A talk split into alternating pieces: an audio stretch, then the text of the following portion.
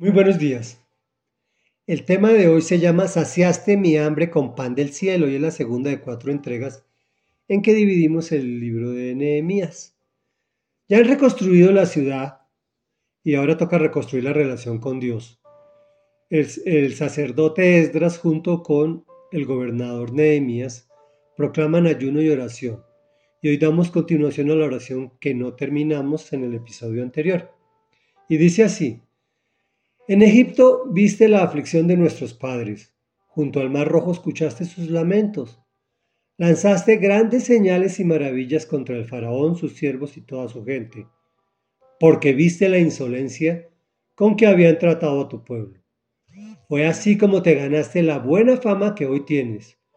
A la vista de ellos abriste el mar y lo cruzaron sobre terreno seco pero arrojaste a sus perseguidores en lo más profundo del mar, como piedra en aguas caudalosas.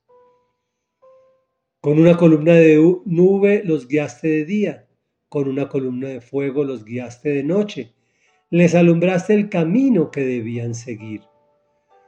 Descendiste al monte Sinaí, desde el cielo les hablaste, les diste juicios rectos y leyes verdaderas, estatutos y mandamientos buenos les diste a conocer tu sábado santo, y por medio de tu servidor Moisés les entregaste tus mandamientos, estatutos y leyes.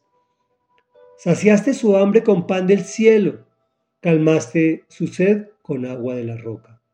Les diste posesión de la tierra, que bajo juramento les habías prometido. Pero ellos y nuestros padres fueron altivos. No quisieron obedecer tus mandamientos, se negaron a escucharte, no se acordaron de las maravillas que hiciste por ellos. Fue tanta su terquedad y rebeldía que hasta se nombraron un jefe para que los hiciera volver a la esclavitud de Egipto. Pero tú no los abandonaste, porque eres Dios perdonador, clemente y compasivo, lento para la ira y grande en amor. Comentario. Estamos en la continuación de la oración, como ya dijimos, que se inició en el episodio anterior y se culminará en los próximos. Podemos extractar varios elementos para orar y de cómo debemos llegar al Padre. Uno, reconociendo que Él ve nuestra aflicción, como vio la de nuestros padres y escuchó y escucha nuestros lamentos. Dos, que se manifiesta con grandes señales y maravillas en contra de nuestros enemigos, porque somos su pueblo. Aunque hoy en día eh, lo hace más sutilmente. Por eso no reconocemos su suntuosidad. Tercero, tenemos que exaltar su nombre para que su buena fama se extienda entre nuestros allegados y mucho más allá. Cuarto, Él se revela con milagros que nos facilitan la difícil vida que nuestro pecado ha generado. Abre nuestro mar para que lo crucemos en seco. 5. Castiga a los que nos persiguen. Él dice que suya es la venganza, no es tuya. Si tú te vengas, Él ya no los castiga. Sexto, nos guía de día y de noche, alumbrándonos el camino. Séptimo, nos habla, pero hay que poner mucha atención para poder entender lo que Él quiere para nosotros.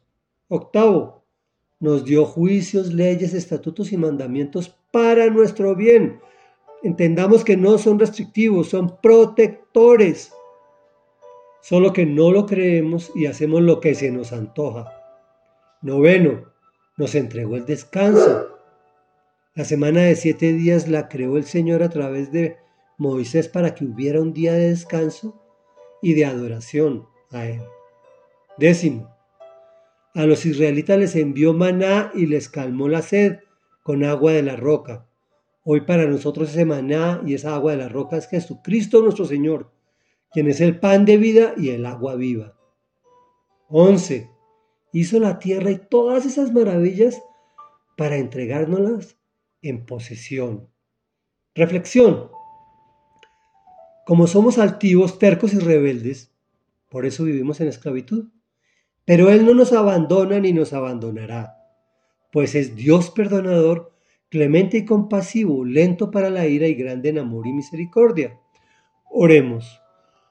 Amado Rey Dios, Padre de la Gloria, a ti venimos hoy para suplicarte en el nombre poderoso de Jesús que nos liberes de la esclavitud en la que nosotros mismos nos metimos a través del pecado que hemos venido cometiendo día a día, desde un principio.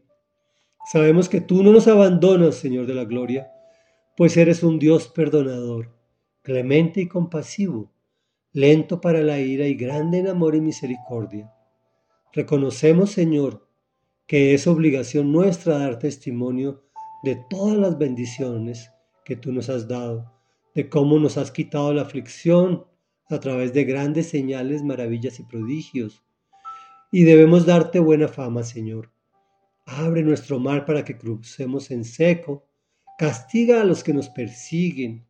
Guíanos de día y de noche. Alúmbranos el camino, Señor. Háblanos de modo tal que te podamos entender. Y gracias por tus mandamientos que nos protegen de nosotros mismos. Gracias por el descanso, Señor por las fiestas y reuniones, Señor, por todas las cosas maravillosas que tú nos has dado para que descansemos y también para que te adoremos y glorifiquemos. Gracias por ser esa agua viva, ese pan de vida. Gracias, Señor, por esta casa hermosa que se llama la tierra, que la creaste para aquellos que te amamos y para todos los demás. Amén y amén.